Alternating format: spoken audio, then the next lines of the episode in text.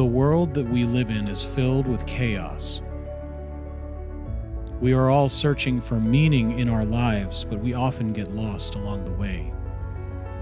We all must ultimately realize that meaning is found in responsibility for our actions, for the way we live our life, and for the people in our lives. We don't have to stay in the chaos. We can choose to bring order to our lives. Join us for a fresh perspective on the practical steps we can take to become who God intended us to be and to realize what our calling is. This is Coming Out of Chaos. Welcome back to the Coming Out of Chaos podcast. My name is Michael Bachlig. I am your host, and I am joined by my co-host Bryce Kirk. How are you doing today, my friend? I'm doing very well, Michael. Nice to see you again. Absolutely. We normally record these episodes after Great Vespers on Saturday evenings, but this time we're recording on a Monday night. And we aren't in the upper room at St. Nicholas Orthodox Church this time, but we hope to return there when we record our next episode. Our recording schedule is a little bit out of whack this week because Bryce and I both had a very busy weekend traveling to and from Dallas, Texas for a men's retreat, and it was at St. Seraphim Orthodox Cathedral. And the keynote speaker at that retreat was our very own Father Hans Jacobse, the spiritual advisor to the Antiochian men that we've mentioned several times in previous episodes. And and Bryce, I have to say, it was a really fantastic event from my point of view. Oh yeah, I absolutely agree, Michael. Uh, being able to see Father Hans again after nearly a year and a half uh, in person was a very special thing indeed, and he was absolutely on fire with his talk. And in fact, you can see the talk on our Amen YouTube channel is just uploaded recently by Michael. That's right. I actually edited a video of the first session of that retreat um, just the other day. So that is actually up and available to view. If anyone's interested in in watching it, uh, the retreat was titled "The Path of the Christian Man." It was a men's retreat. There were two sessions. The morning session was for men only, and there was an afternoon session that was actually both for for men and for women. Uh, both of those sessions were fantastic. We're hoping to put up that second session, uh, the video of it, uh, this coming weekend. So definitely check out the, the video if you're interested. Uh, the morning session was titled Brotherhood Learning How to Become a Man Through Communion with Other Men. And uh, that actually touches on what we talked about in our last episode, Bryce. And it was some really, really um, important stuff that Father Hans was bringing forward. And uh, it was very compelling. His talk uh, it was over an hour long, and there were lots of men there. and And I don't know you about you, Bryce, but I definitely learned a lot from his talk. Oh yeah, absolutely. Um, one thing that Father Hans really likes to address is when we're becoming men, we can't learn that from ourselves. We can only learn that from other men, and he really highlights that in every single talk that he gives. Yeah, and again, if you would like to see that video, just go to our YouTube channel. It is youtube.com forward slash amen domse. That's A M E N D O M S E. Or you can simply just go to antiochianmen.org and click on videos, and you'll see uh, the video on that page as well. Definitely worth your time. Father Hans has a gift of speaking to especially men about topics that are very relevant to us as men. So highly recommend that you all check out that video. Uh, I should also mention, since we talked in our last episode, Bryce, about our beloved Razorbacks, there was a really big win that happened last Saturday. I don't know if this this podcast might be helping them out. The fact that we're talking about it, I'm definitely not superstitious, but you know, Texas A&M was number seven in the country, and now they're not. Yeah, yeah, that was a really good game. Uh, good defensive effort by the Hogs way to recover after losing KJ for a minute there. But uh, it's always good to have good college sports, and especially as we can actually go back to the stadiums. Yeah, um, and be with other fans. It's uh, it's a good time. Well, and we were in Dallas. And you actually attended the game. You were there in Arlington, isn't that right? Yeah, that's right. How was it? What was it like in there? It was electric. Uh, that's a big stadium. I think yeah. it puts over 100,000 people, and being with a bunch of other uh, students cheering on the team was um, it was a beautiful thing to be a part of, and the team's finally good again. Yeah, so, it's great. It's, we're in the top ten, Bryce. That's Can right. Can you believe it? That's right. I'm proud of them. well, that's really special. I. Uh, it's been a while again. We mentioned this in the last episode. It's been a while since we've been able to really cheer uh, quite this loudly for our hogs. They're definitely doing really well. So hopefully they can keep it up. Although they have number two Georgia coming up, so that's going to be a, a, big game and a big challenge. We'll, we'll see how the season plays out. But it's exciting. It's exciting to see that, especially locally here in Northwest Arkansas, the excitement uh, surrounding you know our Razorbacks. So we do wish them well. Bryce, we're uh, getting towards the end of the article that we started going through a few episodes ago. And the article again is Why Orthodox Men Love Church. Uh, I always remind everyone that we have this article up on our Antiochian Men website. So if you go to antiochianmen.org and you scroll down and click on download and view Amen documents, if you click on that, you'll see this article at the top of the page and you can follow along if you would like to. In this episode, we hope to go through two sections. There's a section that is subtitled Jesus Christ and Continuity. So we'll start with Jesus Christ. Bryce, why don't you start us off again here with uh, the first two paragraphs in this section? Okay, uh, let's get going here. What draws men to orthodoxy is not simply that it is challenging or mysterious. What draws them is the Lord Jesus Christ. He is the center of everything the church does or says. In contrast to some other churches, quote, Orthodoxy offers a robust Jesus, unquote, and even a robust Virgin Mary for that matter, hailed in one hymn as our, quote, captain, queen of war, unquote. Several use the term martial or referred to Orthodoxy as the, quote, Marine Corps, unquote, of Christianity. The warfare is against self destructive sin and unseen spiritual powers, not other people, of course. Bryce, as you were reading that, I think that what really st- stood out is this analogy to the Marine Corps of Christianity, talking about warfare, talking about, you know, something that sounds very militant. And it says in here that the warfare is against self destructive sin, you know, not other people. And the reality is that spiritual warfare is something that we deal with every day, whether we acknowledge it or not. And I think what this article is trying to point to is that in Orthodoxy, we're given a toolbox, and you could see that toolbox as kind of being armed with weapons to confront ourselves, to confront the sin that is within us, and to overcome that spiritual warfare. Now, a lot of people aren't necessarily very familiar with or used to talking about spiritual warfare, but that is something that we become more and more aware of as we make progress in our spiritual life. And I think one of the places that comes out the most is during Great Lent. And we talked about this recently about the fact that we learn a lot more about ourselves during Great Lent and about how sinful we are, but also the disciplines of the Orthodox Church give us the weapons to fight against the evil powers that are out there that are trying to pull us down and drag us down into sin. Yeah, Michael, I think it's uh, I think one of the main aspects that people find in orthodoxy is the discipline and from that discipline comes the freedom to combat uh, elements of spiritual warfare. So, you know, you have the tools that the church gives prayer, fasting, almsgiving, and utilizing those in a way to your advantage in order for you to properly combat these powers because you can't do it on your own. You can't do it by your own volition. You have to do it through the tools of the church, and you're not doing it by yourself. You're in communion with other people what I think they're getting at in this article, Michael, is the disciplinary action that comes from being an Orthodox Christian and the clear cut way in which it is done. And so many of our saints before us have described spiritual warfare, for example. There's even a book called Spiritual Warfare. Yeah. And it's been a constant for a very long time in the church. And I guess just getting to the point of this faith takes discipline and it depicts Christ and his Holy Mother as being warriors in and of themselves in their own ways. Yeah, and we're called to be warriors too, and that's something that I think this article does a good job by using uh, this this term Marine Corps because we do think of discipline when we think of the military. You know, anybody that's been to boot camp, I, I personally haven't, but have known people that have and have told me, you know, it's all about training, about disciplining yourself, about self mastery, like we've talked about before. And these are, are very critical steps that we need to take to make sure that we can have success on the battlefield of spiritual warfare. Why don't I go ahead and read the next section of the article here? One contrasted this robust quality with the feminized pictures of Jesus I grew up with. I never had a male friend who would not have expended serious effort to avoid meeting someone who looked like that.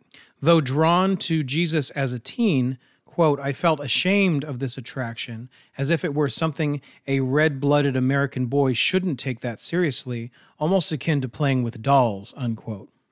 You know, Bryce, I find this part really, really interesting because it's talking about the the pictures of Jesus that this person grew up with and I'm assuming the person is a Protestant. You know, there's many Protestants that won't accept icons. For example, they think that they're graven Im- images. They look at our icons and kind of cringe. But at the same time, there's a lot of children's books out there that Protestants are okay with that have images of Jesus, of the apostles, of maybe even some of the saints and scenes from the Bible. And those are images. And a lot of times children grow up uh, reading those kinds of children's books and and reading Bible stories, which is there's nothing wrong with. However, it's interesting that it's talking about those pictures as being feminized, and so it, it seems like this article is pointing to the fact. And it's brought up the feminization of Christianity at several points in this article that this may actually start at a much younger age, even with children, with very soft feminized pictures of Jesus. And I remember reading some even children's books that had Jesus Christ in it. And it is a very different look than the iconography in the Orthodox Church. And for people that don't know, iconography is something that has been handed down through church tradition. So iconographers don't ideally paint Jesus any way that they want Jesus to look like. There is an actual tradition because Jesus Christ was a man that walked earth and looked a particular way.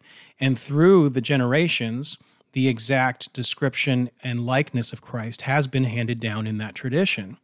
So I think a lot of the images in children's books may be leading people astray and conditioning people from even a very young age.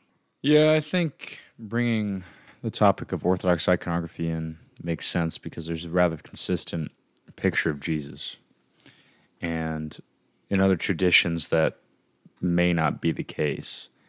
And so, what does that do? What does that present? It presents Christ in different ways. It may present him as a child, it may present him as being perhaps more feminine. When I go into a church and I look at an icon of Christ, I see a picture of him that is consistent, a picture that is either holding the book of judgment open or closed, a picture that has a stern yet loving face. I look at it, identify who he is. He's the king, and he's dressed as such. And he's not distant, but he's presented in the way in which he is, and that is the truth and the king of all. That's very well said, Bryce. Why don't you go ahead and read the next two paragraphs? A priest writes Christ in orthodoxy is a militant. Jesus takes hell captive. Orthodox Jesus came to cast fire on the earth. Males can relate to this. In holy baptism, we pray for the newly enlisted warriors of Christ, male and female, that they may be kept ever warriors invincible.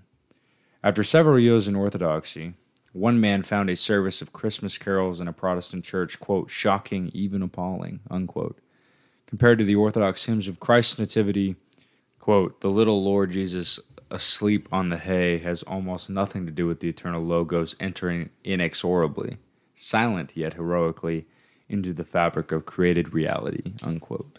There's a lot of good stuff in those two sections, Bryce. I, I really love the fact that, again, it's going back to this kind of military terminology uh, newly enlisted warriors of Christ, uh, referring to those who have been baptized. You know, there's a there's a very popular podcast out there called The Lord of Spirits.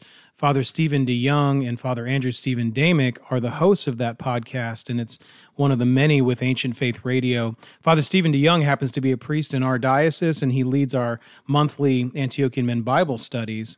Father Stephen DeYoung said something once I'll never forget, and I can't remember which of the episodes it was in, but he said that, you know, in military terms, the decisive battle of any war is never the final battle. Usually you'll have a turning point. You'll have the Battle of Midway, the Battle of Gettysburg. There's many turning point battles throughout history, but it's it's never that final battle. There's always battles that follow it. And for us as Christians, Christ's death and resurrection is that decisive battle. And now, since that point up until now and going forward, our job is to assist in routing the enemy and actually routing the demons. So we have an active role when we're baptized, and it makes the Great Commission through a military lens seem even more meaningful. Because when we are baptized, we are essentially recruited into an army to rout the enemy. And if you think of the Great Commission in military terms, it's a very rousing thing.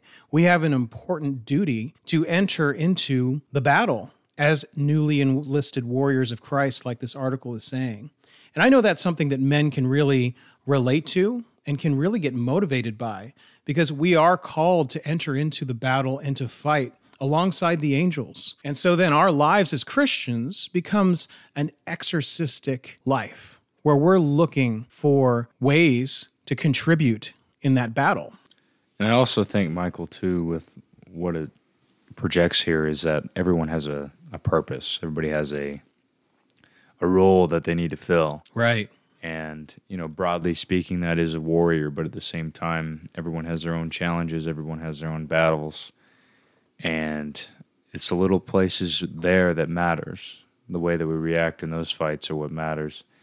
And, you know, like you said, there's a turning point, and Christ trampling down death by death was that turning point. And we find ourselves in this role now.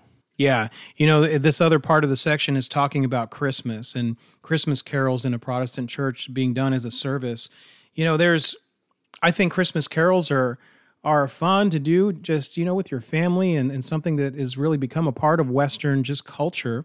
And I don't think there's anything necessarily wrong with, with singing Christmas carols, but to do it in the context of a worship service, I can understand the reaction of this person here. You know, when we approach the Nativity fast in the Orthodox Church, there's a seriousness that really happens. You know, there's a reason why we fast and prepare for the Nativity, for Christmas. It's even referred to by many in the Orthodox Church as a winter Pascha, talking about Christmas. And the way we prepare ourselves for what is the incarnation of the second person of the Trinity of Jesus Christ. It's something that I think is is definitely getting more and more diluted in our culture, especially in this country. Uh, the true purpose and meaning of Christmas, all the commercialization is obviously out of control, but there's a very serious and deep meaning and importance to the scandal of the incarnation, to God becoming man. And so I can actually relate to this part of the article. I don't think it's even just specific to Protestants. I think that everywhere we it feels like in our culture today, Christmas is is going farther and farther away from what its true meaning and purpose is and why we as Christians should really take that season of the year very seriously.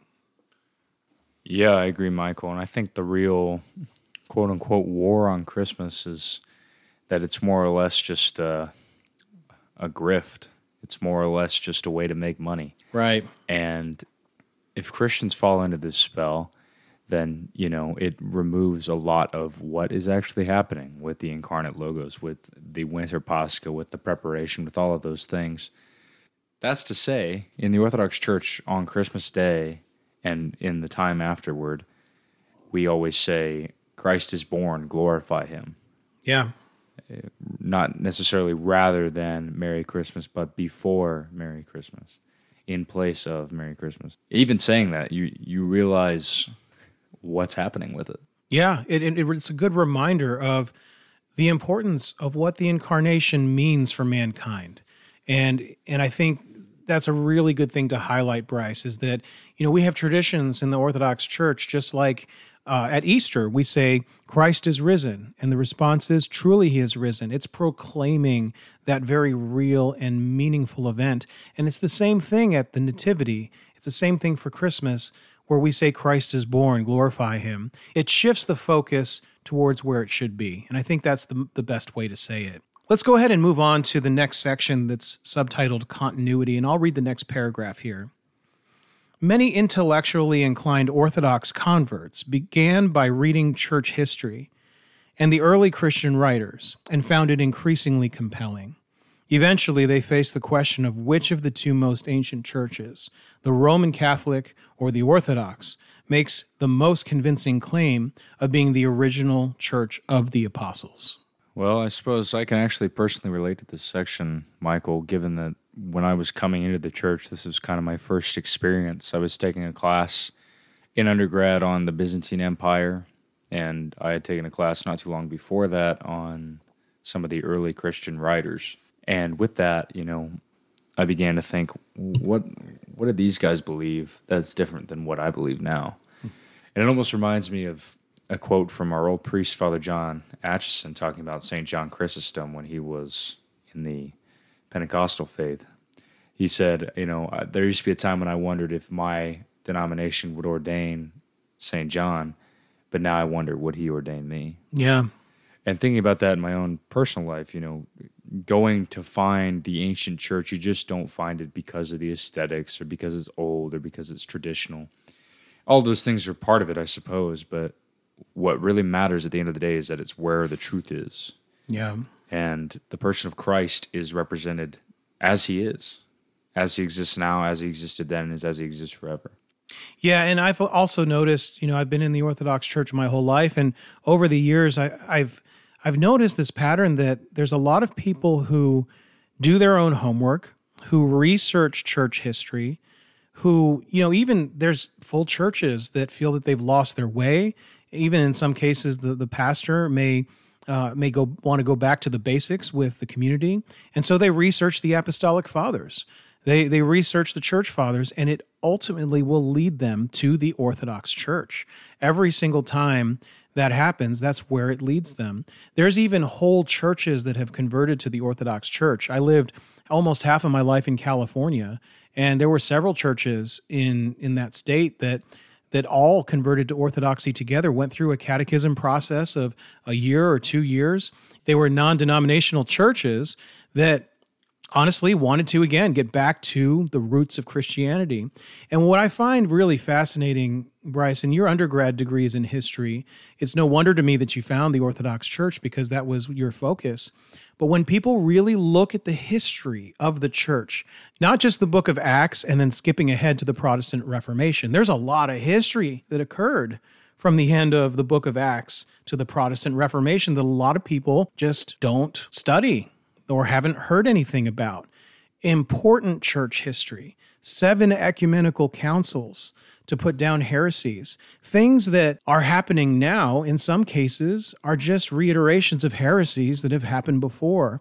When people really look at the history, ultimately it leads them to the Orthodox Church because there is continuity from the early days of the first Christians, the early church, all the way to this day. Yeah, and I think that stuff matters again not just because of the knowledge aspect of it, but because it helps with the experience. Because you see people during that time period who are martyred for their faith or they you know they're going to their graves defending things that you might go why are they putting so much effort into that concepts like the filioque concepts like arianism concepts like nestorianism why does that stuff matter so much? The saints tell us that's why. And some of them confess Christ with their blood up until the end. And why is history so important, Bryce? To me, you know, when I was studying history, it was one of my favorite subjects. And my teachers would always say that the most important reason we study history is so that we don't repeat past mistakes.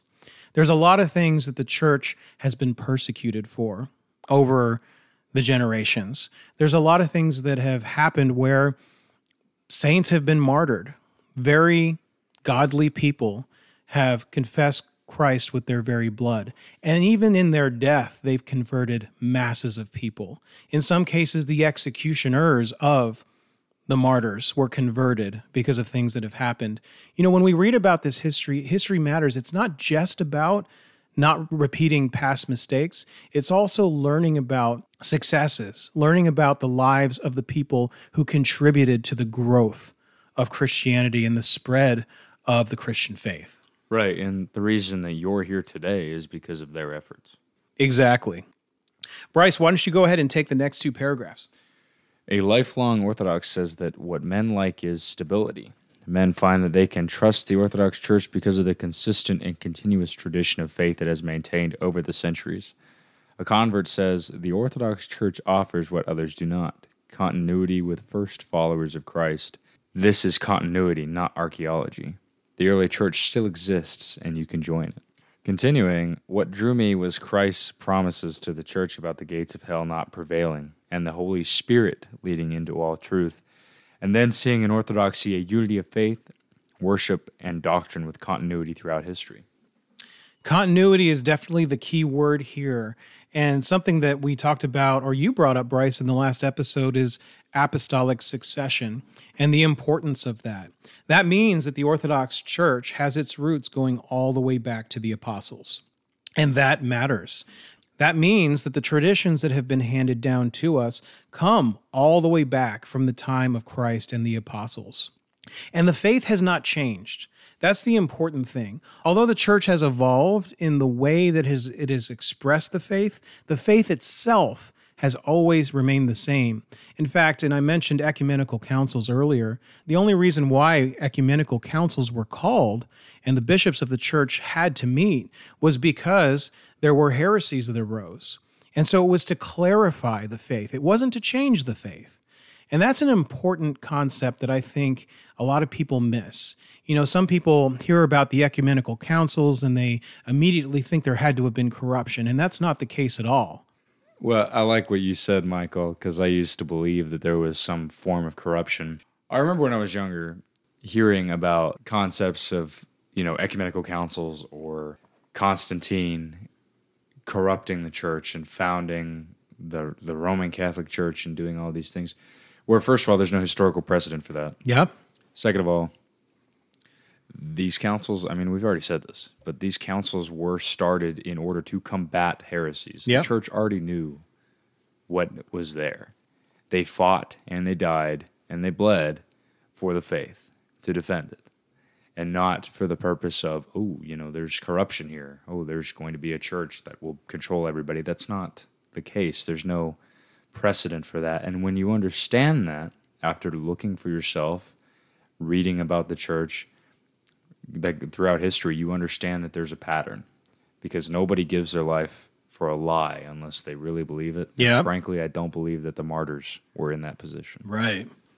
Yeah, that's really well said, Bryce. And I would really challenge anyone that's listening to this podcast look look this up. Do your own homework. Find out what the ecumenical councils were about. Find out what was decided and what was clarified in it. It's really fascinating to me how many people come to the Orthodox Church and they don't know anything about a lot of this history that we've just been talking about. And when they find out about it, it kind of blows their mind. And in some cases, they feel cheated or lied to, that they weren't told about all of this important church history that informs who we are today as Christians. Again, this is about continuity. This is about following the early church all the way to today. And there is a straight line that exists from then until now. There are a lot of people out there that are looking for the true church. They're looking for the apostolic church. And just like this article says, it does still exist and you can join it. Bryce, you're living proof of that. Thank God, Michael. I, I definitely think that the journey was not as long as it could have been, but for good reason. Let's go ahead and finish this section of the article with the last paragraph. I'll go ahead and read that. Another word for continuity is tradition. A catechumen writes, that he had tried to learn everything necessary to interpret Scripture correctly, including ancient languages. Quote, I expected to dig my way down to the foundation and confirm everything I'd been taught. Instead, the further down I went, the weaker everything seemed. I realized I had only acquired the ability to manipulate the Bible to say pretty much anything I wanted it to. The only alternative to cynicism was tradition. If the Bible was meant to say anything, it was meant to say it within a community, with a tradition to guide the reading. In orthodoxy, I found what I was looking for. Bryce, you know, this word tradition can be a barrier for a lot of people. Sometimes people think that tradition, especially in the context of the church, has to be a bad thing, but it's definitely not. Tradition is simply what has been handed down. And that which has been handed down within the Orthodox Church that traces its roots all the way back to Pentecost and has been guided by the Holy Spirit since. And when we talk about tradition in the Orthodox Church, it's so important because, for example, the, the church fathers, the, the saints of the church, not just the apostles, but the church fathers that came after them in the early church, these were great theologians that knew Christ, in some cases, knew Christ personally. These are people that I can rely on because I personally don't think that I'm an expert in theology.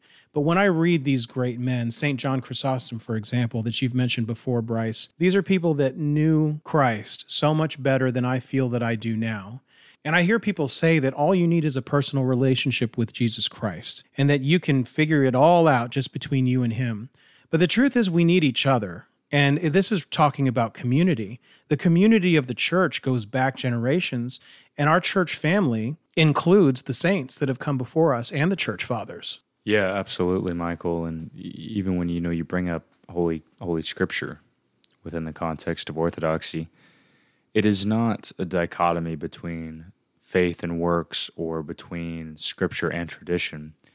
The church fathers hold the holy scriptures in the highest regard and that continues today. And so, getting over the barrier of tradition as being something that's just old, frankly, something that's just deserted, is not the case within Orthodoxy because the tradition is alive. Yeah. And it's not done just for the sake of doing it.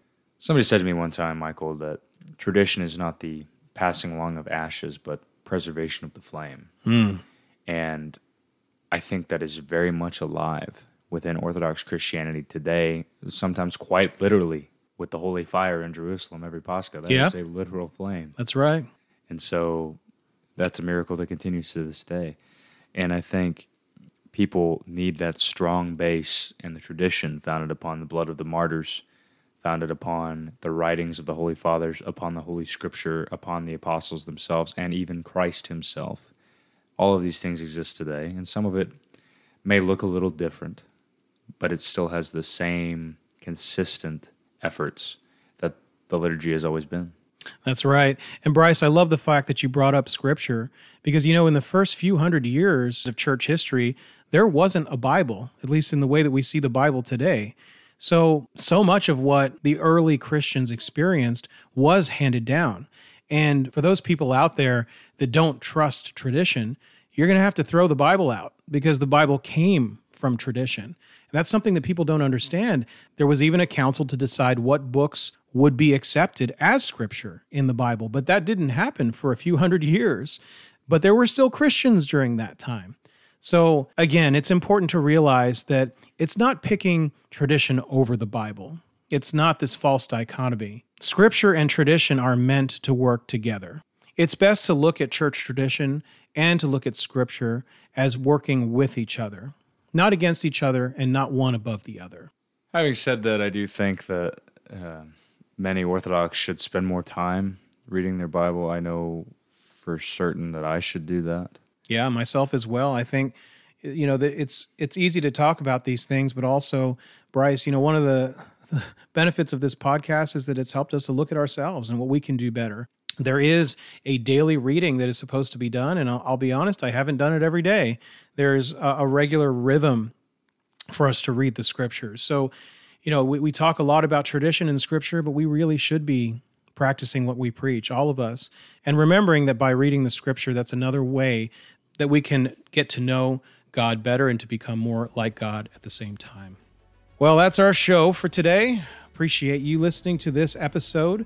There is one last couple of sections that we will do in our next episode to wrap up this article. It's been a great series, and we appreciate you coming along with us for this journey. I'd like to remind everybody that we do have a website.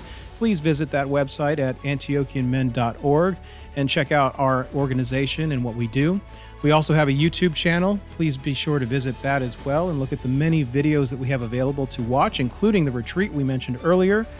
That video is available to watch at youtube.com forward slash amen domsey. And remember to listen to us wherever you find your podcasts. We are on Apple Podcasts, Spotify, Stitcher, Google Podcasts, and on the Antiochian Men website or YouTube channel as well. Thanks for listening, everyone. We'll see you next time.